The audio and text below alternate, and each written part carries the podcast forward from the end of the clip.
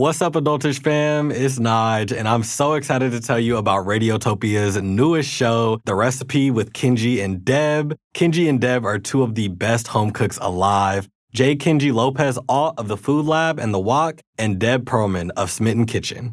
Honestly, me and my wife both work from home. And so I do all the cooking in the house. So I end up having to come up with a lot of recipes just on the fly. And so when I'm looking for recipes, I usually just go to Google. But now I know that I could just go to Deb and Kenji if I have any recipes that I want to cook for a fire dinner. These pros obsess over techniques and essential ingredients, so you learn everything that you need to create your perfect dish. You can finally be excited to eat what you make and maybe even impress your friends and family. Help us welcome the newest show of the Radiotopia family. Find the recipe with Kenji and Deb on your favorite podcast platform starting February 26th. This episode is brought to you by Progressive Insurance. Whether you love true crime or comedy, celebrity interviews or news, you call the shots on what's in your podcast queue. And guess what? Now you can call them on your auto insurance too with the Name Your Price tool from Progressive. It works just the way it sounds. You tell Progressive how much you want to pay for car insurance, and they'll show you coverage options that fit your budget. Get your quote today at progressive.com to join the over 28 million drivers who trust Progressive. Progressive Casualty Insurance Company and Affiliates. Price and coverage match limited by state law. Welcome to a special crossover episode of YR Media's Adultish and KQED's Right Nowish podcast. I'm your host, Nige Turner. And I'm your host, Pendarvis Harshaw. We're two podcast hosts from the Bay Area in California. And both of us are young black men figuring out our collective ish. Before this episode, we had only met one time but we never really got a chance to get to know each other and connect until now. So first we went to some of my favorite spots in Richmond to start the conversation. To be around that many black people at once. To be around that many black people at once. Yeah. Definitely. Especially coming from out here. Coming from out here, up until like, shoot, up until high school, I went to school with all like mainly white people because I was in private school all the way up until high school. And then high school, I went to school then we sat down to go deeper. All right, so we had this novel idea of, of mixing right nowish with adultish and having a conversation about some ish and realizing that one thing we have in common is that we are maturing. Well, we have more than one thing in common, but we are maturing human beings uh, going through transitions in life and um, wanted to have a discussion about that, specifically in regards to friendships and how that impacts us and how our maturation impacts our, our friendships, right? Definitely. Do you feel like you have always had the same group of friends, or do you feel like that's something that's uh, grown over time? I think like friends and basketball shorts are like two things that I hold on to dearly. you know, like I, I, got basketball shorts going back to high school. Um, yeah. some of my friends, not just male friends, uh, women friends as well, that I've known since like seventh grade, like platonic friendships. Um, just my homegirls and my homeboys that I've always known. Um, and when I lose one, it does hurt. And when we fall apart for, you know, a couple of months because life happens or whatever, and we get back in stride and come back together and we don't miss a beat, that's always amazing. Mm-hmm. And so, yeah, I really value my old friends and my old hoop shorts. How about yourself? do you have old, real old friendships? Or old hoop shorts? Yeah, I, I definitely do. I feel like you really make me think about the fact that I never buy any new shorts. Yeah, li- literally all my basketball shorts are from high school and all of my friends are from yeah. yeah, high school or even before that. Like I think I had I've had the same group of friends since I was around like 13 or 14 and I think that's something that like I will always want to hold on to. Yeah, I mean I I think there's definitely been points uh even in that where certain friends have, you know, drifted further apart and we've gotten closer together and further apart and all that like that push and pull. And then also there have been friends you know within that group uh for me who of people who like i call brothers that you know we don't really talk at all anymore. And for me personally like that's still my brother. Like if they need anything if they like hit me we haven't talked in three four years or whatever it is what it is. And i'm a, i'll do anything for them but it's like hmm I don't know. I, I'm I'm wondering why that is. Like, do I feel like a sense of debt to that person? Mm. Do I feel like I owe them something? Do I feel like I have to be there or else that means that I'm different? And Yeah. then why is being different such a negative thing? That's really interesting. A debt to the brotherhood. Mm-hmm. But those old friendships, they have a certain value. And I'm wondering how much of it is the value of that time and space and whatever transpired when you were 13, 14, or is it the fact that this person is actually growing with me, you know? Like, Yeah. Are you just holding on to this friendship for nostalgic reasons, or are you appreciating and value because each one is growing? What do you what do you feel about that? Do you feel like friendships are something that you should hold on to for for forever, or do you think that's something that you know in certain cases you have to let it go? Yes, both. I mean, you know, there's like it's a little bit of both. Um, like I was recently at a, a longtime friend's baby shower and seeing a couple friends that I hadn't seen in a decade or so, and Mhm. it's like, yeah, the band is back together, so we're taking pictures and everything, and we're all good in that moment. But we don't have to like stay in contact throughout the week and be like, yo, you watching the game tomorrow? I'm coming over. Like, no, Mhm. no, we have lives now, and um, I'm at that stage in life where, yeah, my priority is my child, my daughter, and my family, and my business, my career, you know. And mm-hmm. friendships don't have the same priority that they did when I was 18 or even 13 when I was first establishing these friendships, you know. I think for me, I don't know. Like I think it's still something that I that I want. It's still something that I need because the first couple of months that I got married, my friends weren't like hitting me at all. Like really, not really about anything. It was a big separation that happened between us, and uh, I had to voice that to them and like pretty much just ask everybody like, "Yo, like, am, did I do something or whatever?" Like things Right. just just switched like that, and everybody was like, "Yo, I thought that was like what you're supposed to do. Like when somebody gets married, I thought you get like six months to yourself." So. And literally everybody who I talked to was like, "Yeah, bro, I was trying to give you like, you know, 6 to 8 months. Like I'm trying to give you your time to like just focus on your marriage and then, you know, you pop back out or whatever." And it's like, "Oh, I mean, I can focus on my marriage but also still like we can kick it, you know, or here and there." That's uh that's funny. It's also probably kind of cool to have friends that at least try to assert healthy boundaries. You know, like I want to see you win, so I'm gonna fall back a little bit. You know, take a little bit of our friendship relationship off of your plate, so you can handle your, your marriage relationship. That's cool. I never thought of it like that. I mean, yeah, it's, it's pretty tight. You know, um, Mhm. and it brings up a question about like what purpose do friendships serve? honestly like when i talk about like my friends my close friends and i'm talking about who i would consider like my best friends i consider all of those people like my siblings and so it feels more like family. I am really close with my family but we don't talk like super often. I talk to my dad like once or twice a week. Um my mom isn't in a position to where like we would be able to have conversations and then my brother and i talk like once a month or something like that just like catching up. And i mean when we talk it's not like it there's no love. It's it's a thousand i love yous a thousand i'm thinking of yous a thousand i miss you we need to do this we need to do that or whatever. But it's like we just don't talk super often because we're just we just have wildly different interests. It just uh, it's, there's not a lot of overlap you know? Um whereas my friends we have a lot of the same things in common so we're able to talk about basketball every day we're able to talk about um, video games every day we're able to talk about music every day we're able to talk about art every day because there's a lot to talk about what about for you And yeah, what what purpose do my friend circle serve? Mhm. Um, you mentioned like pop culture and current events and social stuff. Like talking Yeah. to them, the group chat is lit. Let something happen. Like that's where I'm going. The group chat, you know. And and it's a sense of um, I would almost say letting my guard down, but you know you can't fully let your guard down around your boys. Um, like, but there's a sense of maybe I can let some guards down. You know, I can talk about flatulence or something. But um, yeah, having that that safe space to talk about current events and pop culture and things that matter to me that aren't um, necessarily priorities like paying rent or my child's education. Like those are top tier priorities, and those things I take, you know, first thing in the morning, and I make sure to discuss them with the proper people. Then when I have time in the evening and the basketball game is on, it's time to just crack jokes about the Warriors, you know, or whatever. yeah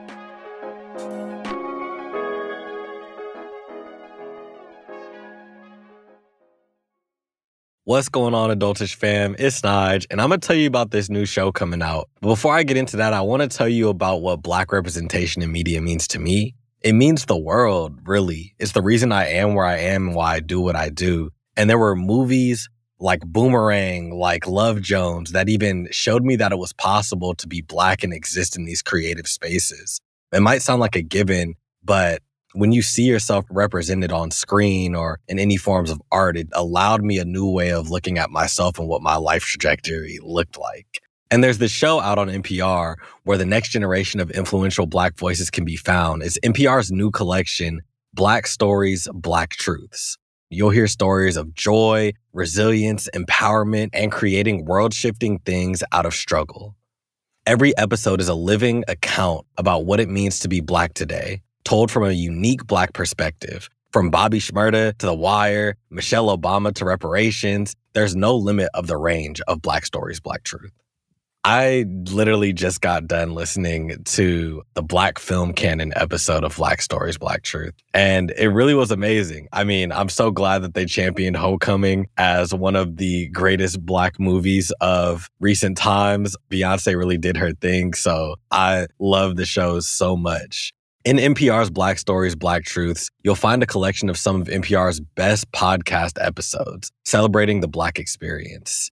Turn on NPR today and hear a range of voices as varied, nuanced, and Black as the country that we reflect. Stories should never be told about us without us. Listen to Black Stories, Black Truths from NPR wherever you get your podcasts.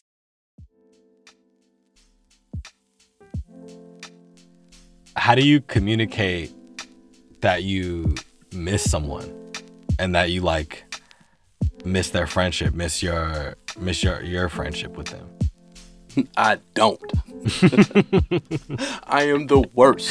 the worst. I communicate with people all day. You gotta imagine, Yeah. like I'm calling people, sending emails all day.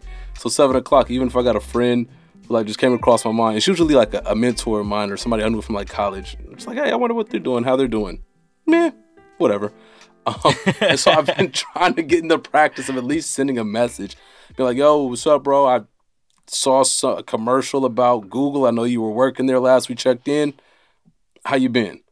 You know, um, and just being mindful of that because it's really at that point it's spiritual. The universe is telling you something. Like, yo, just reach out, say something, give a word, and who knows? Maybe Right. that person's in a dark space, and that word could just lift them up.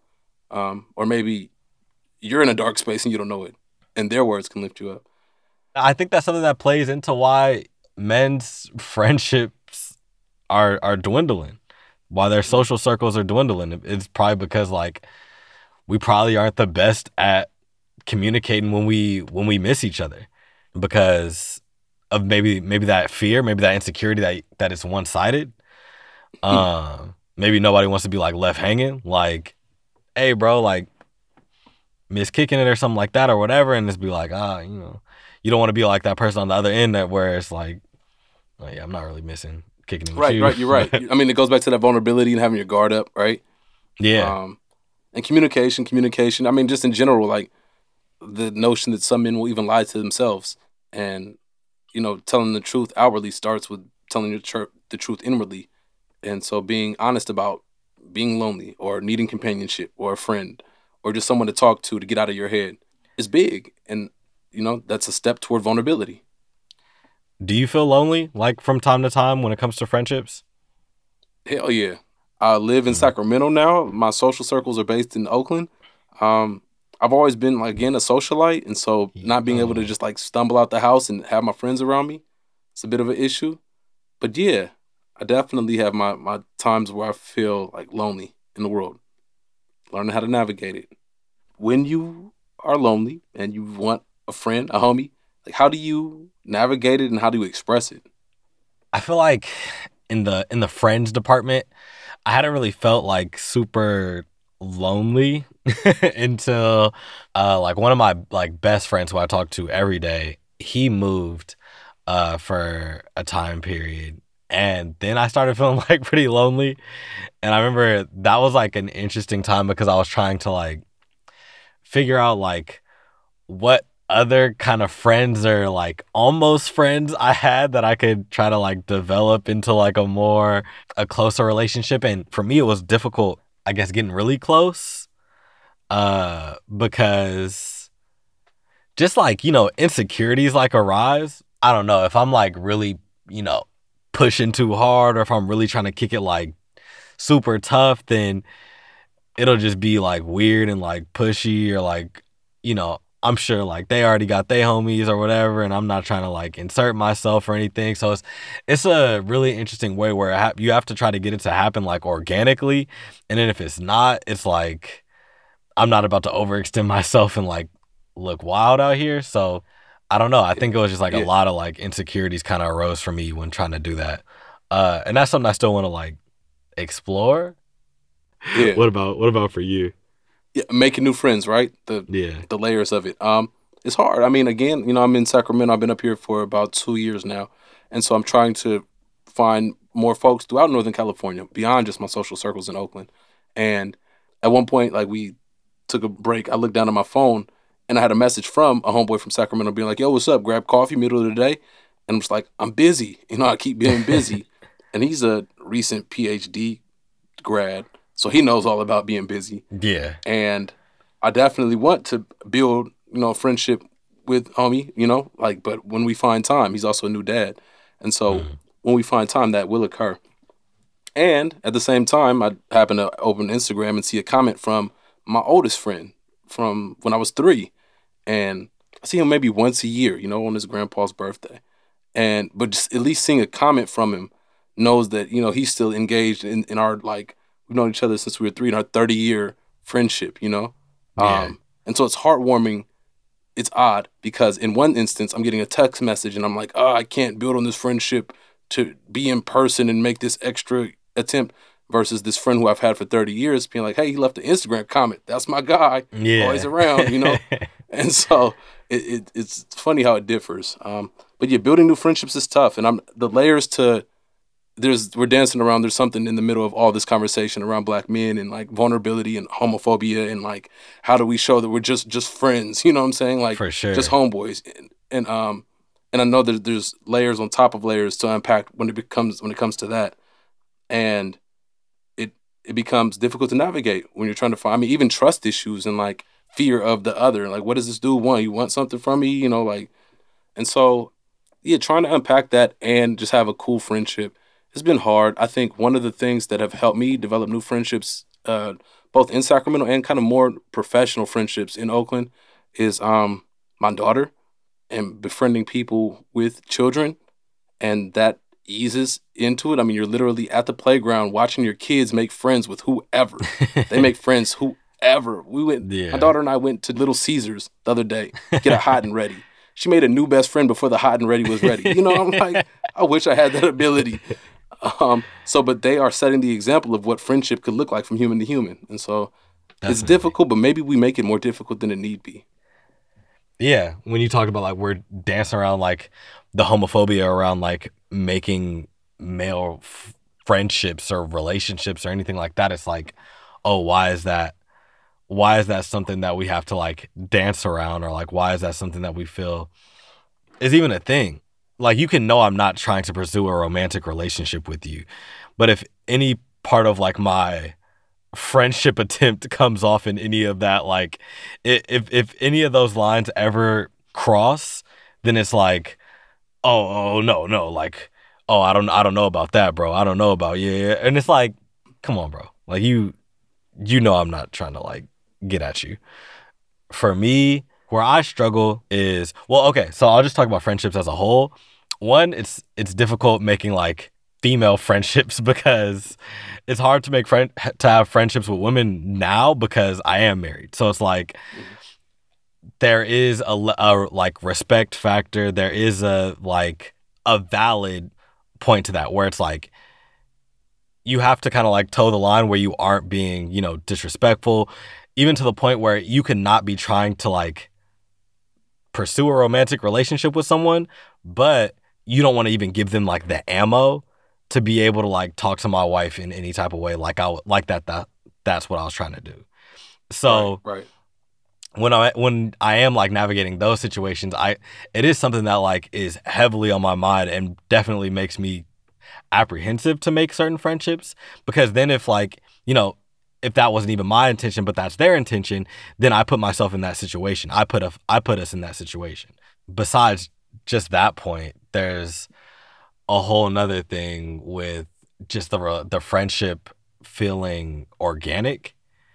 I think being in school, friendships came so much more organically because we were at school every day. Like there was no healthy separation between school and home or whatever. Like we had homework. So everywhere is school, everywhere is whatever.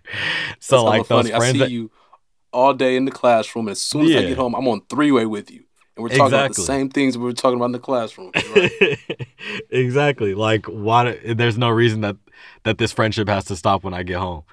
But then being out of school, I feel like that's where people's friendships go. They go from like elementary school to middle school friendships to high school friendships to college friendships and then people usually try to like stick with their college friendships for as long as possible. But or some people get like really into work friendships. And Yeah. I mean, that's not an issue, but it's just like you shouldn't be probably just limiting yourself to people who you see regularly are my friends.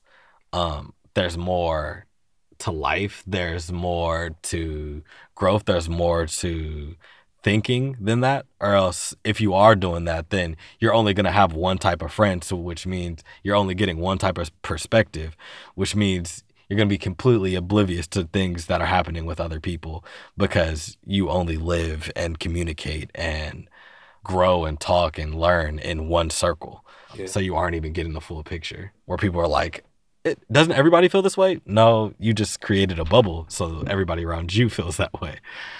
It's always something that I'm that I'm being cautious of. Those are all the things that are running through my mind anytime I meet a new person. And it and it definitely like hinders me making friends because it's like how do I how am I still respectful? How am I respectful to you? I'm respectful to my wife. I'm respectful to our new friendship that we're creating th- that it like feels organic and I'm not like forcing anything. It's not like I'm putting you in a position where you don't have the capacity for this friendship and now I'm like annoying. So it's a lot going on at one time. So I feel like I think that's why I don't get super close with a lot of new people because there's so much to talk about. There's so much that needs to be communicated. There's so much that needs to be worked out in creating a new close friend that just isn't really socially acceptable to talk about. People feel really nervous about having those certain conversations. It, people feel really awkward about having those conversations, and they need to be brought up. And we need to feel a lot more comfortable having these conversations, uh, comfortable being in these situations, comfortable asking these questions, so that we can get more friends and be able to make friends easier. and from that, you build community, which builds a healthier society, and then we all just get along, right? Definitely. Theoretically, Theoretically, hopefully. we just solved all the world's problems right now. Right, that's it. I just want to thank Penn and the whole team at Right Nowish and KQED for teaming up with us on this episode. If you want to follow Penn, he's on Instagram and Twitter at OG Penn. That's Penn with two N's. And check out Right Nowish wherever you get your podcasts. Adultish is produced by YR Media, a national network of young artists and journalists creating content for this generation. Our show is produced by Georgia Wright, Dominique French, and by me, your boy, Nige Turner. Our executive producer is Rebecca Martin, and YR's director of podcasting is Ray Archie. The host of Right Nowish from KQED is Pendarvis Harshaw, and I'll let him tell you about their team. Marisol Medina Cadena is the producer of this show. Jessica Placzek is the editor. Justin Ebrahimi and Ria Garewal are the engagement specialists. Our engagement intern is Ashley Ing. Original music for this episode created by these young musicians at YR Christian Romo, Anders Knudstad, and Jacob Armenta. Music direction by Oliver Cuya Rodriguez and Maya Drexler. Art for this episode created by Jordan Ferguson, a young artist at YR. Art direction by Brigado Bautista and Marjorie Massicat. Creative direction by Pedro Vega Jr., and special thanks to Eli Arberton. We are also proud to be members of Radiotopia by PRX, an independent listener supported collective of some of the most amazing shows in all of podcasting. Find them at radiotopia.fm. And if you haven't reviewed our show on Apple Podcasts, please be sure to do so. Five stars is much appreciated. You can follow us on all the socials at YR Adultish. And on that note, we'll see you later. Radiotopia.